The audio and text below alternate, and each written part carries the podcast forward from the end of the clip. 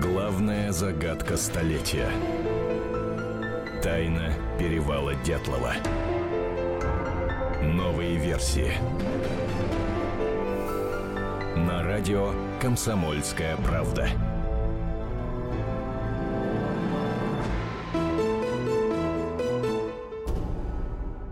Здравствуйте, друзья! Вы слушаете радио «Комсомольская правда». У микрофона Антон Челышев. Я приветствую в студии специального корреспондента «Комсомольской правды» Наталью Варсегову. Наташ, добрый, добрый вечер. вечер.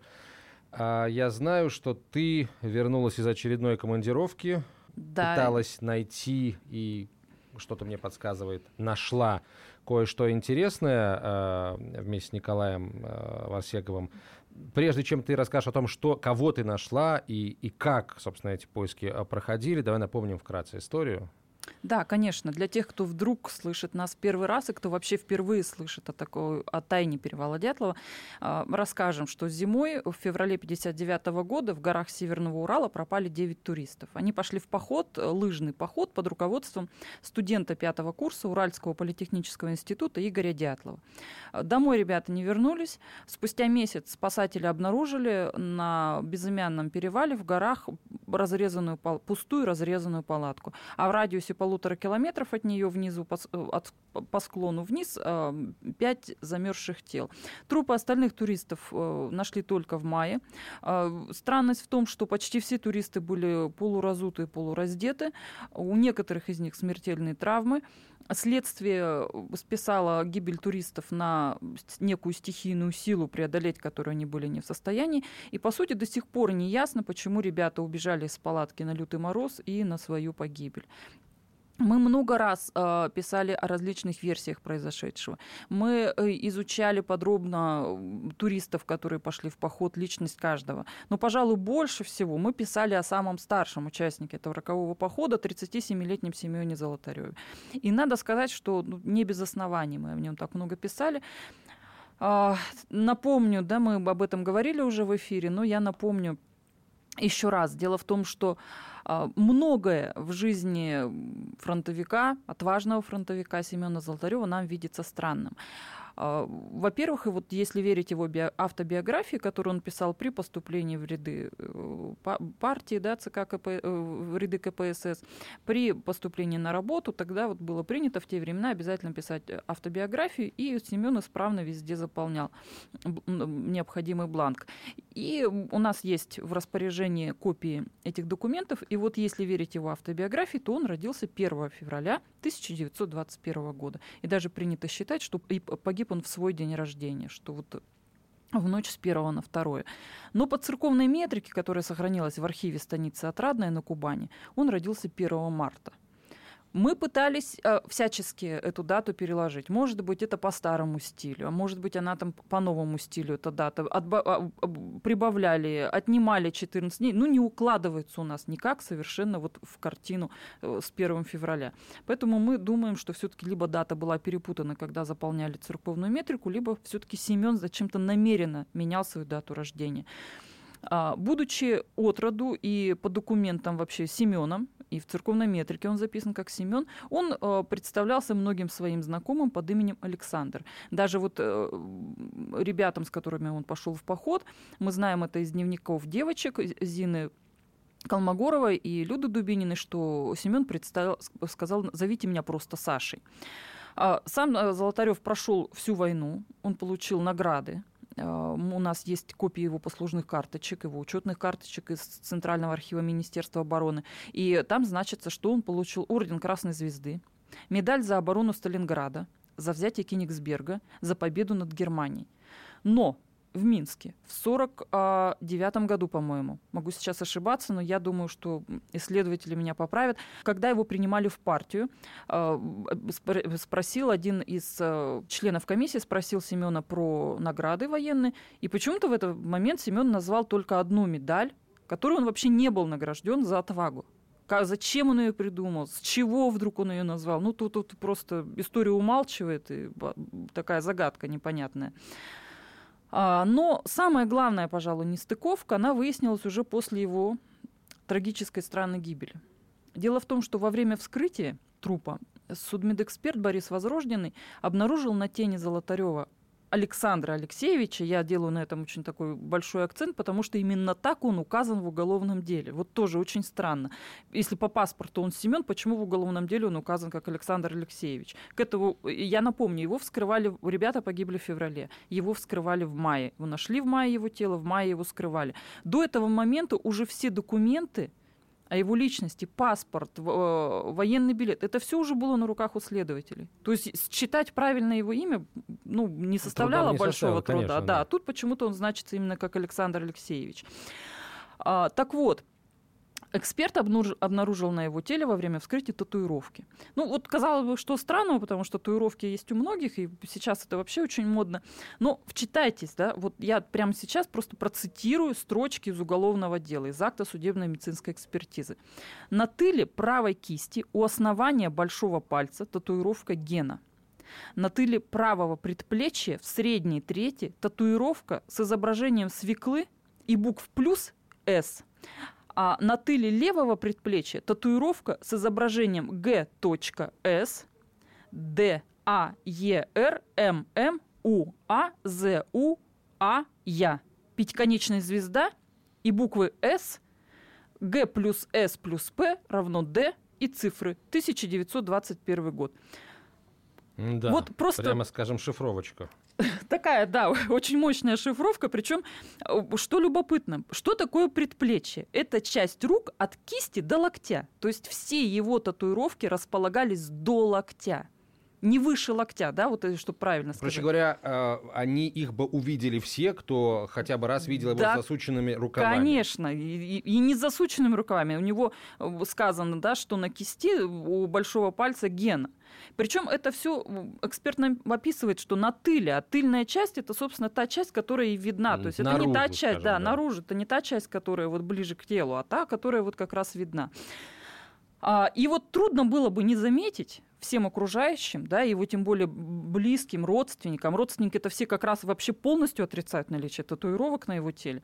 Трудно было бы не заметить вот эту абракадабру, особенно с геной и вот это вот да, ЕР, ММ и так далее. И вот, понимаете, тут вот э, в чем странность-то? У нас ведь есть много фотографий Семена, и он везде очень ухоженный, он такой франт, он холеный, он в модной одежде, у него пальто, шарф, шляпы, всегда так аккуратненько подкрученные усы, он всегда гладко выбрит. То есть он, он очень ухоженный, он, он очень следил за собой. И вдруг вот этот красавец, дамский угодник, раскрашивает руки подобно галиматьей. Ну, согласитесь, выглядит это, конечно, совершенно бредово и никак не соотносится с образом самого Семена. Да. Вообще, э, удивительная, безусловно, история. И тут мне почему-то подумалось, а что если обратиться за расшифровкой вот этого вот к историкам МВД, которые э, там могут предположить, что могли означать, что могла означать вот эта вот свекла, да, которая была выбита на предплечье.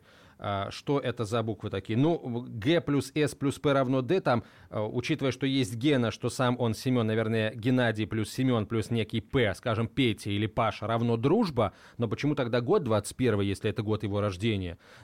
Тут логично было бы увидеть какой-то год, в который они подружились, это явно не 21, а гораздо позже, там, может быть, какой-то там фронтовой, условно говоря, год. А может быть, мы вот сейчас как раз обратимся тогда к нашей аудитории. Может быть, кто-то, кстати, из историков МВД нас сейчас слышит и э, смог бы нас каким-то образом проконсультировать по этим татуировкам. Наши контакты, Напомни, пожалуйста. Да, наши контакты указаны на сайте комсомольской правды kp.ru. Ну, я на всякий случай продиктую наш э, свой электронный адрес. Может быть, кто-то на слух сможет его записать. Звучит он очень просто. Коната собачка kp.ru. То есть 6 букв, первая кей, и коната собачка.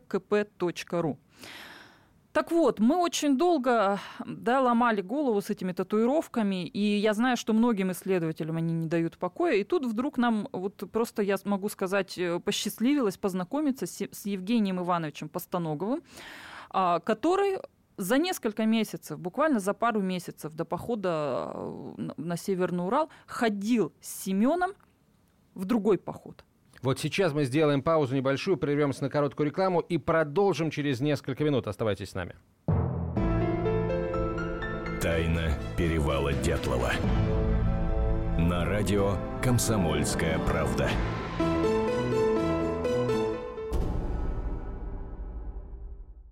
Значит, это тебя зовут Гаф? Меня. Не годится котенку иметь такое имя. Какое имя годится иметь котенку? Как назвать, чем кормить и с кем оставить во время отпуска. День открытых зверей на радио «Комсомольская правда». Каждую субботу 17.05 по Москве в эфире «Вот такая зверушка». Самая живая программа про братьев наших меньших. Советы ветеринара Ильи Середы. Не пропустите. Главная загадка столетия. Тайна перевала Дятлова. Новые версии. На радио «Комсомольская правда».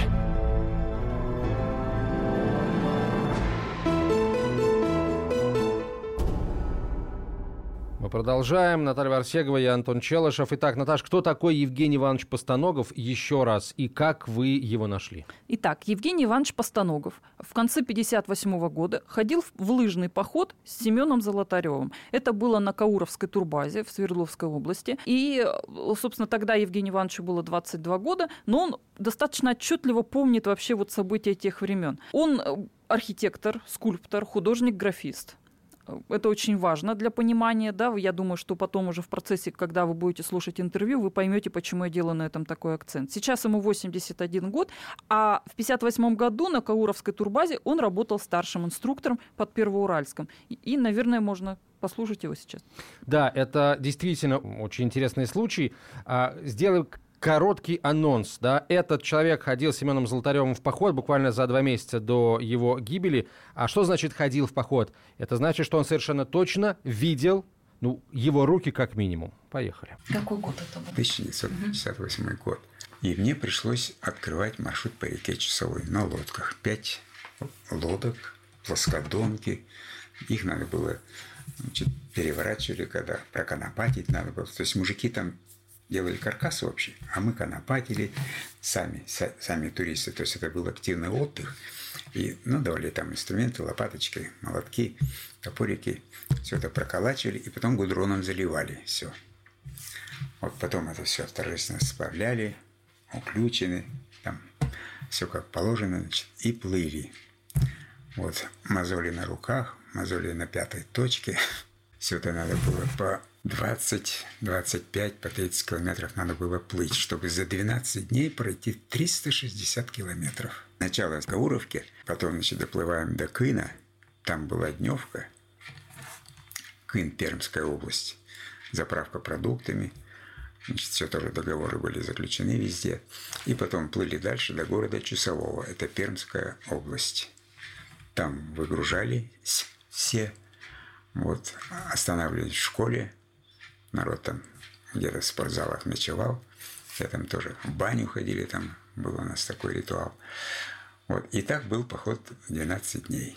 Потом прошло время, уточнили километраж, стал то же самое проплывали, но уже 345 километров. И, в общем, сезон мы отработали, хорошо отработали, а брат ходил у меня по пешеходному маршруту, 56-й маршрут. И когда закончился этот период, нас за хорошую работу оставили дальше работать. Так вот, осень прошла, наступила зима, и надо было готовиться уже к зимнему походу, к зимним походам. Нас, наверное, где-то около 15 человек было, собрали.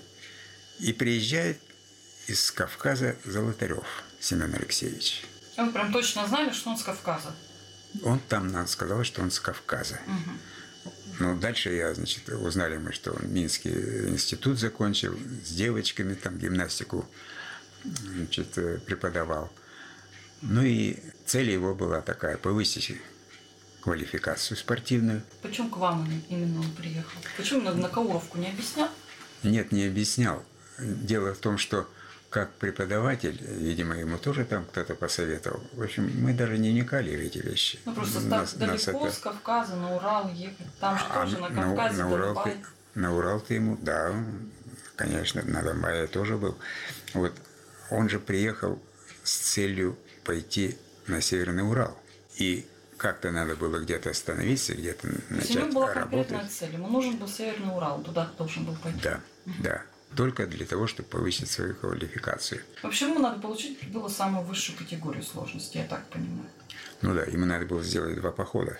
Первый, значит, он был бы в группе, а второй, может быть, даже можно было руководителем уже. Короче говоря, он приезжает на туристскую базу, Ездаков тогда был директор, он принимает его на работу, и он начинает какое-то время работать уже тут. И время подходит, что надо идти по маршруту, чтобы водить людей, уже туристов. Инструкторский поход.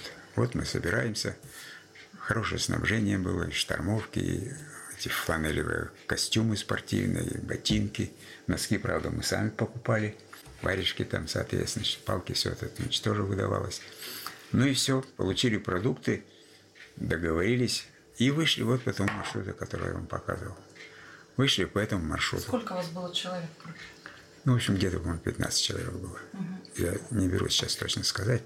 Но вот так вот. И вот мы когда вышли, вот мы вышли и прошли, значит, треку, вот, вышли старую утку, значит, переночевали, выглядываем за окно, и там минус 49.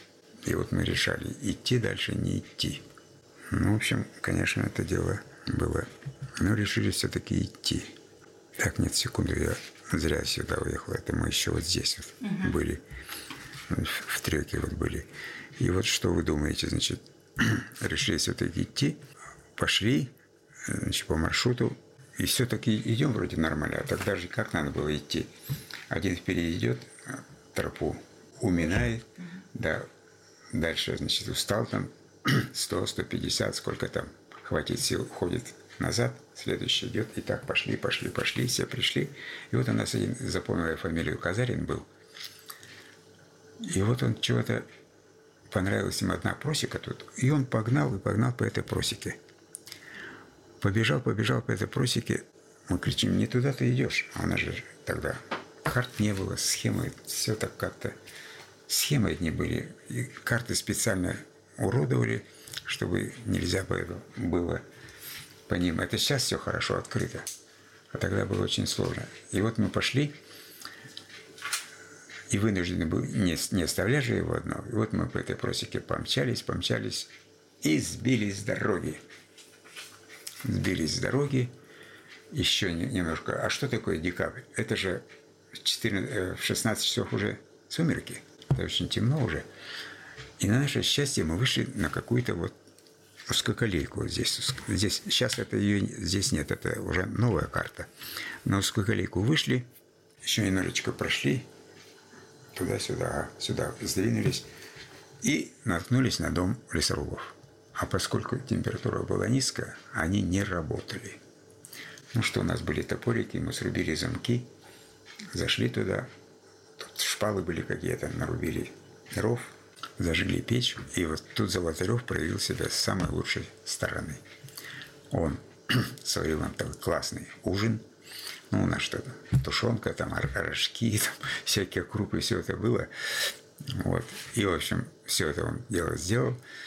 Значит, мы все поели с удовольствием и легли ногами к печке. Вот таким образом проспали ночь.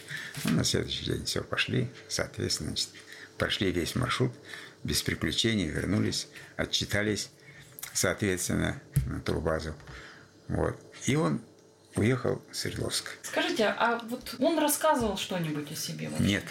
Как ни странно, вот я же узнаю, что он же 21 года рождения, да? да? А о войне ни слова не было сказано. То есть обычно как-то все говорят, ну, может быть, потому что мы не пили там совсем, так вот не было таких разговоров, чтобы как-то, ну, это, расслабиться, в общем, такое. И мы, мы вообще тогда не пили, мы как спортсмены, вот первый разряд по борьбе это запрещено, это не надо, значит, и мы не пили тогда все. Но все-таки, когда вот пришли в эту деревню, эти-то ребята, они не были так закомплексованы, как мы. Вот. Они все-таки у них была водка. И вы представляете, когда мы пришли на следующий день, зашли в клуб, эта водка замерзла. Я не видел никогда, чтобы вот в бутылке было тело, и тут жидкость небольшая вокруг. Так вот эту водку разогревали на камине. Но не выпили эту водку. Мы, мы не стали. То есть, а кто, ребят, Семен, да, среди них был? Нет, нет, Семен тоже, по-моему, не пил. тут несколько, Какой? пять, вот, что ли, было. Ну, вот, помимо того, вот как он проявил себя с ужином, что еще вот вам запомнилось? Он вообще ничего о себе не рассказывал. Семья, дети. Абсолютно. Абсолютно. А какие были Абсолютно. обязанности у старшего инструктора? Старший инструктор должен руководить всеми инструкторами, которые ведут туристов. Беседовать с ними, рассказывать о технике безопасности, о крае, там еще, ну, свой опыт, допустим, передавать, какой есть. Вот, вот это вот его работа была. Директор осуществляет общую экономическую какую-то там работу. Вот. За, за все хозяйство, там, за все здания, за все, за все отвечает. А, а у нас была только вот эта работа с приезжающими активно отдыхать туристами, школьниками, работниками какими-то. Вот были там несколько групп, которые надолго запомнил, потом часто встречались, даже из, из Верхневинска была такая. Тоже закрытый был город. Продолжение интервью Натальи Николаева Арсегова с Евгением Ивановичем Постанововым, человеком, который ходил с Семеном Золотаревым в поход буквально за два месяца до гибели группы Дятлова, сразу после короткой рекламы и выпуска новостей. Тайна перевала Дятлова. На радио «Комсомольская правда».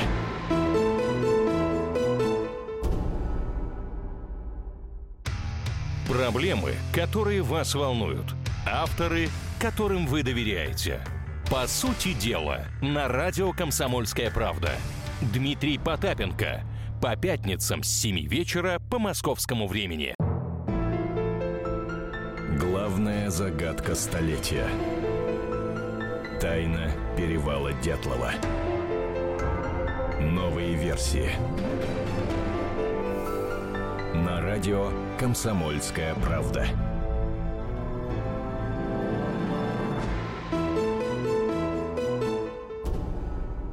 Прямо сейчас продолжение интервью Натальи Николаева Арсегова с Евгением Ивановичем Постоноговым. Сейчас будет самое интересное как раз вот, собственно, о татуировках. И, в общем, ничего такого я не вынес из похода о нем, что вот можно было бы рассказать такое, что вот он там вопросы такие мне задавали, что татуированный. Ну как, я обязательно бы увидел, если мы Все бы запомнили. раздевались. А? Вы бы запомнили. Конечно, раздевались, все равно это там, все равно как-то надо было. Видели друг друга. И вообще тогда татуировки были это вообще очень заметное место такое прямо. Если татуировка, то надолго запоминалась. Вот я даже помню, мы жили в Сосе, так, это Сося такая, Серовский район, а отца туда послали как э, строителя. Он у нас был практически главным инженером на заводе вагонных деталей. И вот мы ходили в баню, у нас бани не было, он уехал, баню не успел построить в 41 году, и в 41 году он погиб. И вот мы ходили в баню, и я видел, а там вот это вот Сосев было, это место лагерей. Это было место такое далекое, глухое, вот, и, и там много было лагерей. Сидели эти, значит, всякие разные люди, вот, разных специальностей. И вот я видел, они татуированы. Вот, допустим, одну я очень татуировку запомнил. А, На ягодицах сзади стоит с лопатой кочегар, и когда он идет, кажется, что он забрасывает туда уголь. Там нужно было догадаться до такого. Ну, вот, Что в общем, потом вы еще слышали о Золотареве? Уехал он в Свердловск. уехал он в Свердловск. Ну и все там. В друзьях мы не были, короче говоря.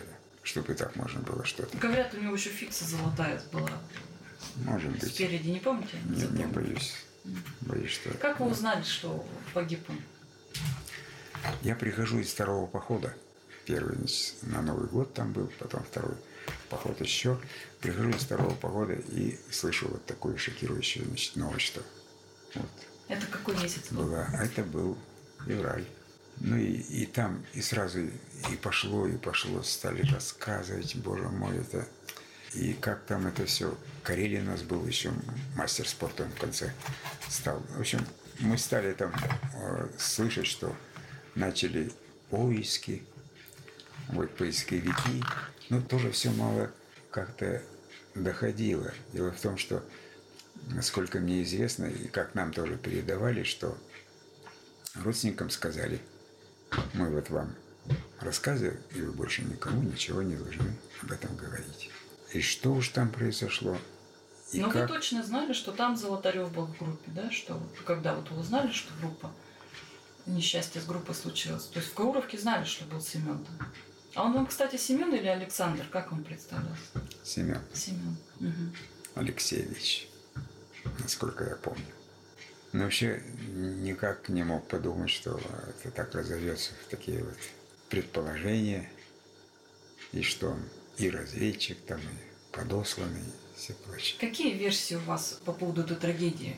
Что тогда обсуждали на Кауровке?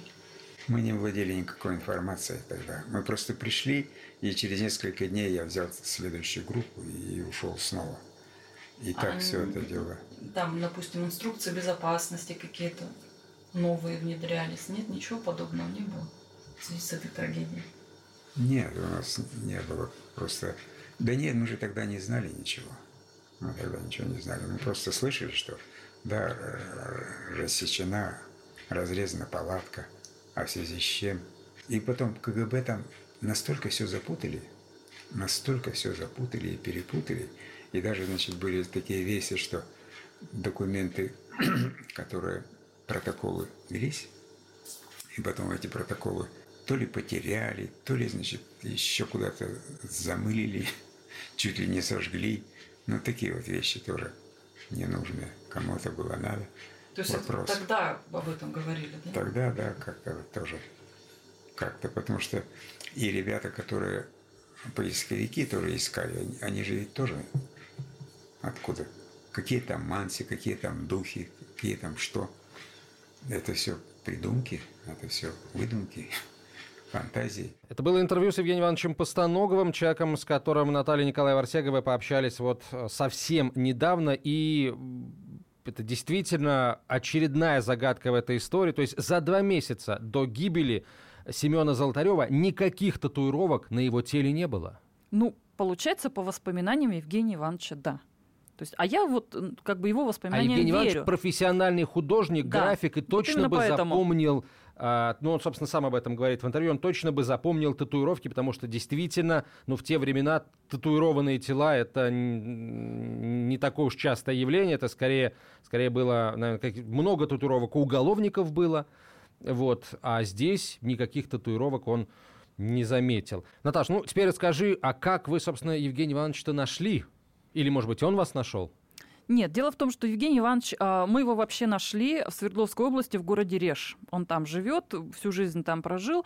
А, что самое интересное, он ведь видел всю вот эту шумиху вокруг истории с перевалом Дятлова, а, но на него вышли каким-то образом вот не так давно э, редакторы Первого канала, с которыми мы делаем совместную программу по нашей теме, и которые тоже, у них идут свои поиски, и они, собственно, вот э, такая совместная работа у нас ведется. И они пригласили его в эфир Первого канала, но, к сожалению, да, вот эфир, конечно, время очень ограниченное, там невозможно сделать такое подробное и долгое интервью, и Евгений Иванович сказал в эфире, ну, буквально, может быть, там совсем немного фактов, и хотелось расспросить его о большем. Поэтому после эфира я подошла к Евгению Ивановичу, взяла его телефон, и при первой же возможности мы приехали к нему в город Реж в гости. Я спросила Евгения Ивановича, я говорю, слушайте, такая шумиха вот много лет идет вокруг этой истории, а вы молчите. Да, вот вы не выходите на журналистов, хотя вы же читаете все, вы телевидение, телевизор смотрите. Он говорит, а я вот жду, когда приду, приедут ко мне. То есть человек ждет, он не выходит, у него совсем другая психология. Я так полагаю, что вот ровно с такой же психологией сидит еще немало свидетелей, которые кто-то помнят и что-то знают, но они тоже ждут. Так вот, не ждите, пожалуйста, звоните нам в редакцию. Телефоны указаны на сайте, телефоны есть в газете. Обязательно звоните, выходите, потому что ваши воспоминания очень важны. Потому что вот это яркий пример, это вот как раз интервью с Евгением Ивановичем Постоноговым. Я просто призываю вас, пожалуйста, обращайтесь, звоните, пишите, мы с радостью к вам приедем, пообщаемся, запишем интервью и расспросим о самом важном. Вот если исходить из того, что на руках у того Золотарева, который увидел э, Евгений Иванович, татуировок не было, а на руках того Золотарева, который погиб э, в феврале 59 года, татуировки были, то, может быть, стоит как бы обратить внимание на лица. Вот у Евгения Ивановича нет сомнений в том, что вот тот Золотарев этот, это один и тот же человек. Дело в том, что фотографии, да, вот как таковые, я ему не было возможности показать ему прямо вот вот эти фотографии. Но обязательно это сделаем в ближайшее время, его об этом расспросим, да, Евгения Ивановича. Но я хочу сказать, что вот сколько мы занимаемся перевалом Дятлова и, в частности, личностью Семена Золотарева, все время возникает ощущение, как сказал мой один хороший знакомый, что вы все время говорите о двух разных людях. То есть вы все время изучаете биографию не одного человека, а двух людей, может даже и трех, потому что ну, настолько много противоречий, нестыковок, что уже полная нескладуха получается в, это, в этом смысле. Слушай, ну подожди, вот по поводу татуировки хорошо. Мы знаем, что у Золотарева была фикса. Да, я лично спрашивала, кстати, Евгения Ивановича про фиксу, а, и он сказал, нет, не было. То есть никаких искусственных Нет. зубов он Нет, у Семёна я не, не помню. видел, да. Говорит, Конечно, может быть, я просто не запомнил. Но, говорит, обычно такие вещи обращаешь внимание. Особенно, говорит, в те годы. Так, хорошо. А есть еще вопросы. Золотарев такой франт, э, нравился женщинам. А он, когда приехал на Кауровскую, он вообще был один, у него никого не было, никого с собой не привез, там, жену, женщину. Вот тут здесь тоже очень интересный момент. Этот вопрос, кстати, я уже задавала позже Евгению Ивановичу по телефону, потому что когда уже мы готовили публикацию, тут что-то раз, ах да, а про женщин-то не спросили. И вот позвонила Евгению Ивановичу, и он сказал, что, вы знаете, э, э, по слухам, у него была женщина в Слободе, это деревня рядом с этой турбазой. Но, говорит, я понять не могу, когда он успевал вообще по женщинам бегать, потому что, ну, он приехал на очень короткий период туда, он там находился, ну, максимум два месяца. И вот какая-то женщина, говорят, у него там была. Потрясающая, конечно, история. Я, откровенно говоря, вот я, я не понимаю вообще, как такое возможно, потому что не верить, э, в общем, эксперту возрожденному у нас никаких оснований нет. Вот, не верить Евгению Ивановичу оснований тоже никаких нет. Он, несмотря на почтенный возраст, э, мне кажется, бодр, ясный ум, прекрасно излагает и помнит все там в достаточно мелких подробностях, особенно учитывая то, что он все-таки художник. Хорошо, а не доводилось ли Евгению Ивановичу, как старшему инструктору, держать в руках, видеть какие-то документы Семена Золотарева? Нет, дело в том, что э, принимал на работу директор турбазы. Да, у нас, по-моему, даже в публикации фамилия его приведена, Ездаков. И, как Евгений Иванович сказал, э, директор был юристом, поэтому без документов, да тем более на должность инструктора, вряд ли, конечно, Семена бы приняли. Хорошо, а еще один вопрос. Вот, значит, они сходили в поход. Кстати, еще раз об- обращаю, обра- обращу внимание, если вдруг кто-то не услышал этого в интервью, или, может быть, упустил, или только к нам присоединился. Золотарев, в, в походе у них были достаточно суровые условия, там низкие температуры и все такое. Золотарев, э, в общем, весь поход прошел как бы стойко наравне со всеми, там, с людьми, которые на Северном Урале жили, у них явно было больше опыта. В общем, слабым звеном он никак не выглядел в этом походе. Да, более того, он вообще в экстремальной ситуации показал себя таким выносливым, стойким и ненувающим бойцом. То есть и ужин приготовил, и что-то там шутил. Ну, песен, говорит Иван Евгений Иванович, он не пел, но как-то Ну вот ты сейчас говоришь про достойно. того Золотарева, который прошагал фронтовыми дорогами э, не одну сотню километров, да, вот Сталинград, Кенигсберг, это очень похоже на этого Семена Золотарева. Хорошо, а когда он уехал с турбазы, есть информация? Вот это произошло то ли до Нового года, то ли после. Вот тут, кстати, вот Евгений Иванович вот, вот этот момент совершенно не помнит. Он все, что помнит, что когда вот он уже э, вернулся из второго похода, вот тогда он узнал, что Семена уже нет в живых, и что группа погибла. А вот опять же, ты наверняка помнишь, он уехал к себе в, в Ставрополье или он уже здесь Нет, оставался? он уехал уже- в Свердловск, он Ага, же в приехал Свердловск. специально, да, чтобы пойти на Северный Урал. Тут еще вот какой интересный момент. Дело в том, что Давай А- сейчас сделаем паузу, прервемся на рекламу и продолжим через несколько минут.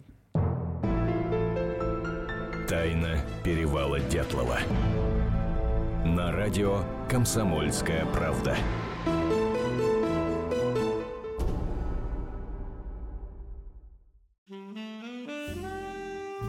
Бутылка «Шато Марго» 1787 года. 225 тысяч долларов. «Феррари 250 Теста Росса» 1957 год. 12 миллионов долларов. Картина Ван Гога «Портрет доктора Гаше» 1890 год. 80 миллионов долларов. Есть вещи, которые со временем становятся ценнее. Но информацию лучше получать оперативно. Слушайте темы дня по будням на радио «Комсомольская правда». Главная загадка столетия. Тайна перевала Дятлова. Новые версии. На радио «Комсомольская правда».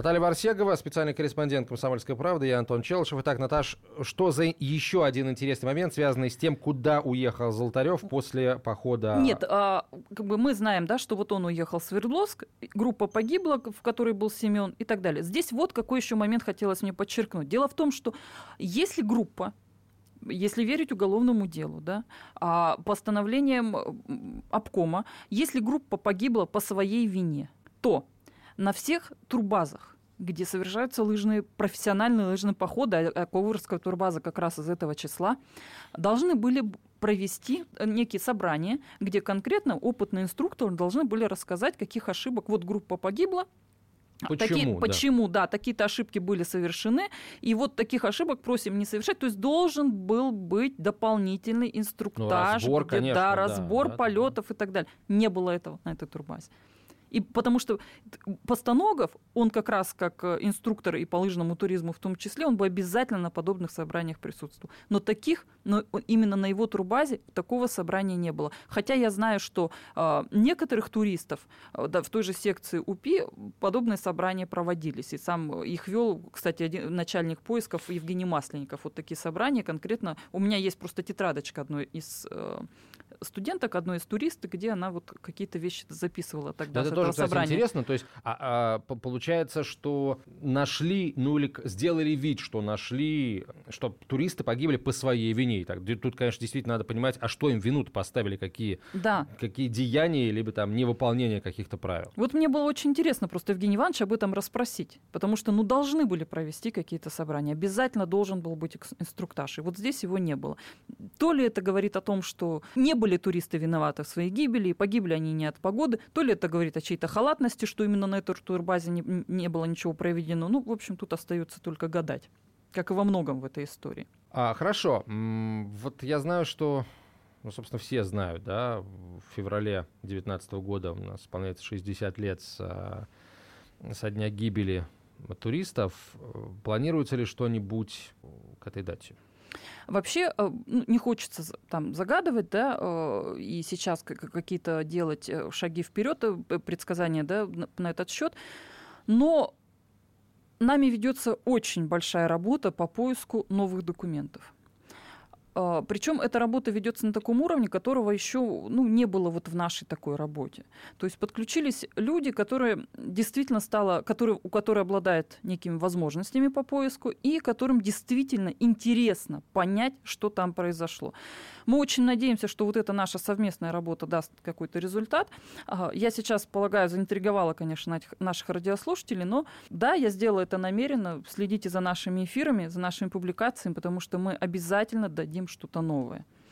А правильно я понимаю, что вот э, Евгений Иванович, э, скорее всего, у вас возникнут ему еще вопросы дополнительные, потому что, ну, как говорится, грех не воспользоваться такой возможностью. Живой свидетель, человек, который, который видел Золотарева, общался с ним, и наверняка он может вспомнить что-то еще, особенно если ему помочь подтолкнуть там в определенных направлениях. Ну да, дело в том, что я сейчас активно мониторю и комментарии, которые оставляют читатели на сайте, и форумы, и те вопросы, которые возникают у людей. Я, ну, если вопросы действительно толковые, я их собираю, и потом я просто задам Евгению Ивановичу, мы с ним еще пообщаемся на эту тему. Я, может быть, тоже сейчас побуду таким вот э, читателем, который оставляет свои комментарии э, с вопросами.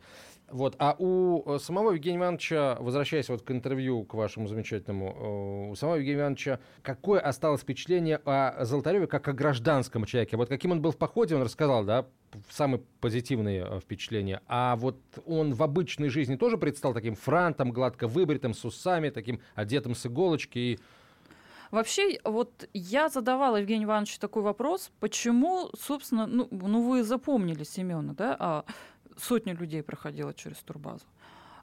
И, и в 58-м, и в 59-м году, и позже. Но почему именно Семена-то вы так хорошо запомнили? Потому что, ну вот я, например, сомневаюсь, что, может быть, у меня бы там как-то отложилось в памяти. 60 а, лет прошло, да, с тех пор. И Евгений Иванович говорит, вот вы абсолютно правы. Людей, конечно, на турбазе было очень много. Но Семен был настолько ярким по внешности, что он как-то, он сразу запомнился абсолютно. То есть это такой человек а, был спортивной, военной выправки. А, очень такого красивого атлетического телосложения. У него, кстати, Евгений Иванович говорит, у него такие усы, то есть, понимаете, ну, как-то у него сразу так усы вот у него были. И э, что, говорит, еще? Дело в том, что Евгений Иванович вместе с братом, да, он говорил об этом в интервью, работал инструктором а, на этой турбазе, и они с братом были, занимались борьбой, они были спортсменами. Тогда это было модно, это очень так сильно приветствовалось. И тут появляется Семен, такой же, как они спортивный, подтянутый, атлет, и, они, и он, разумеется, обращает на него внимание.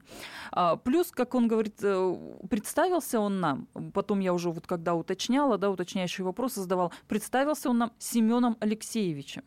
Да, тоже запомнилось как-то, вот им сразу это в память врезалось, что вот, вот эта разница в возрасте. Запомнился он тем, что э, еще не, не выпивал, в общем-то, особо, потому что и они, как спортсмены, не пили, и здесь тоже вот как бы человек не выпивал.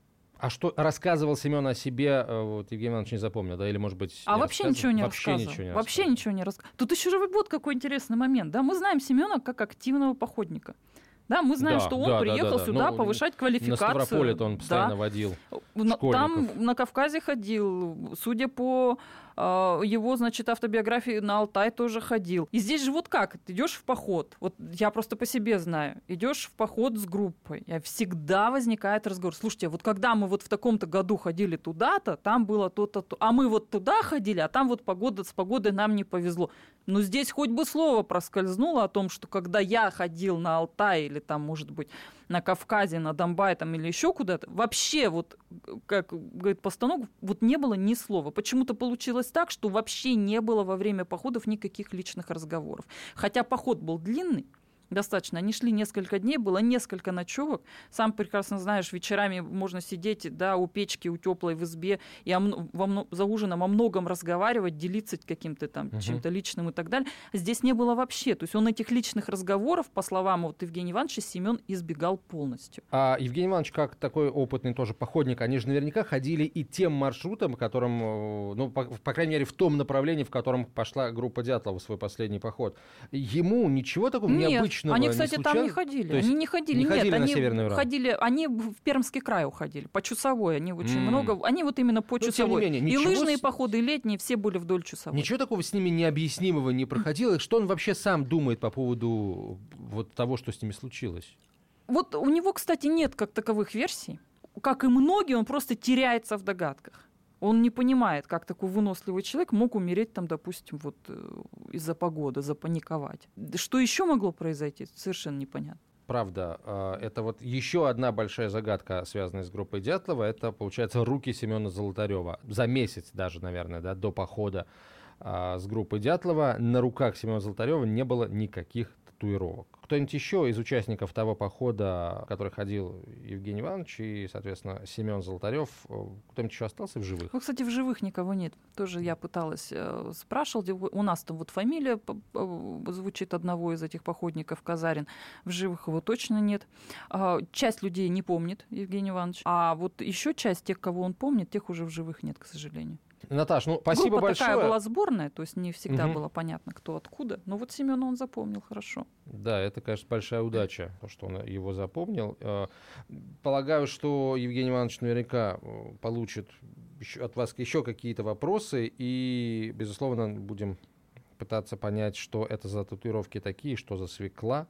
Кстати, а рисунок татуировок не сохранился нигде? А, у нас есть э, фотография из морга тела Семена. Э, и там можно, конечно, если сильно постараться, если очень хорошо увеличить, можно попытаться что-то рассмотреть. Мы даже как-то публиковали фрагмент тела его из морга, но вот очень неотчетливо, очень. Сколько вот наши ребята не работали, специалисты по фотографиям, они пытались вытянуть, очень э, неотчетливо все это было. А то, и то, что возрожденный смог прочитать эти буквы, то есть, ну, да, на теле угу. Семена говорит только о том, что буквы-то были не мелкие. Ну, то есть это фотография, качество фотографии, то есть это не буквы были такие блеклые, размытые, нет, может быть, нет, нет, это качество фотографии, конечно, конечно, там, здесь, да? скорее всего, да. Это, скорее всего, все-таки черно-белое фото, э, вряд ли там был какой-то фотоаппарат. И опять же, там фотоаппарат такая штука. Вот те старые там чуть-чуть не, не так сделал, и нет уже резкости, и проблемы возникают. Наташ, спасибо огромное. Интервью с Евгением Ивановичем Постоноговым уже можно прочитать на нашем сайте kp.ru. Вышло оно в пятницу в «Комсомольской правде». Ну и вот сегодня мы поговорили об этом, услышали Евгения Ивановича Постоногова в эфире радио «Комсомольская правда». Наталья Варсегова, специальный корреспондент «Комсомольской правды». Я Антон Челышев. Расследование продолжается. О результатах мы вам обязательно сообщим. Тайна перевала Дятлова. На радио «Комсомольская правда».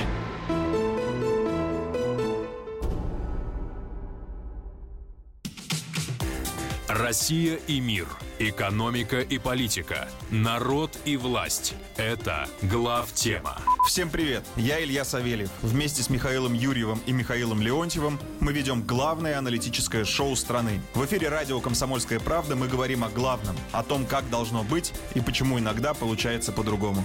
Программу «Глав тема» слушайте каждый четверг с 8 вечера по московскому времени.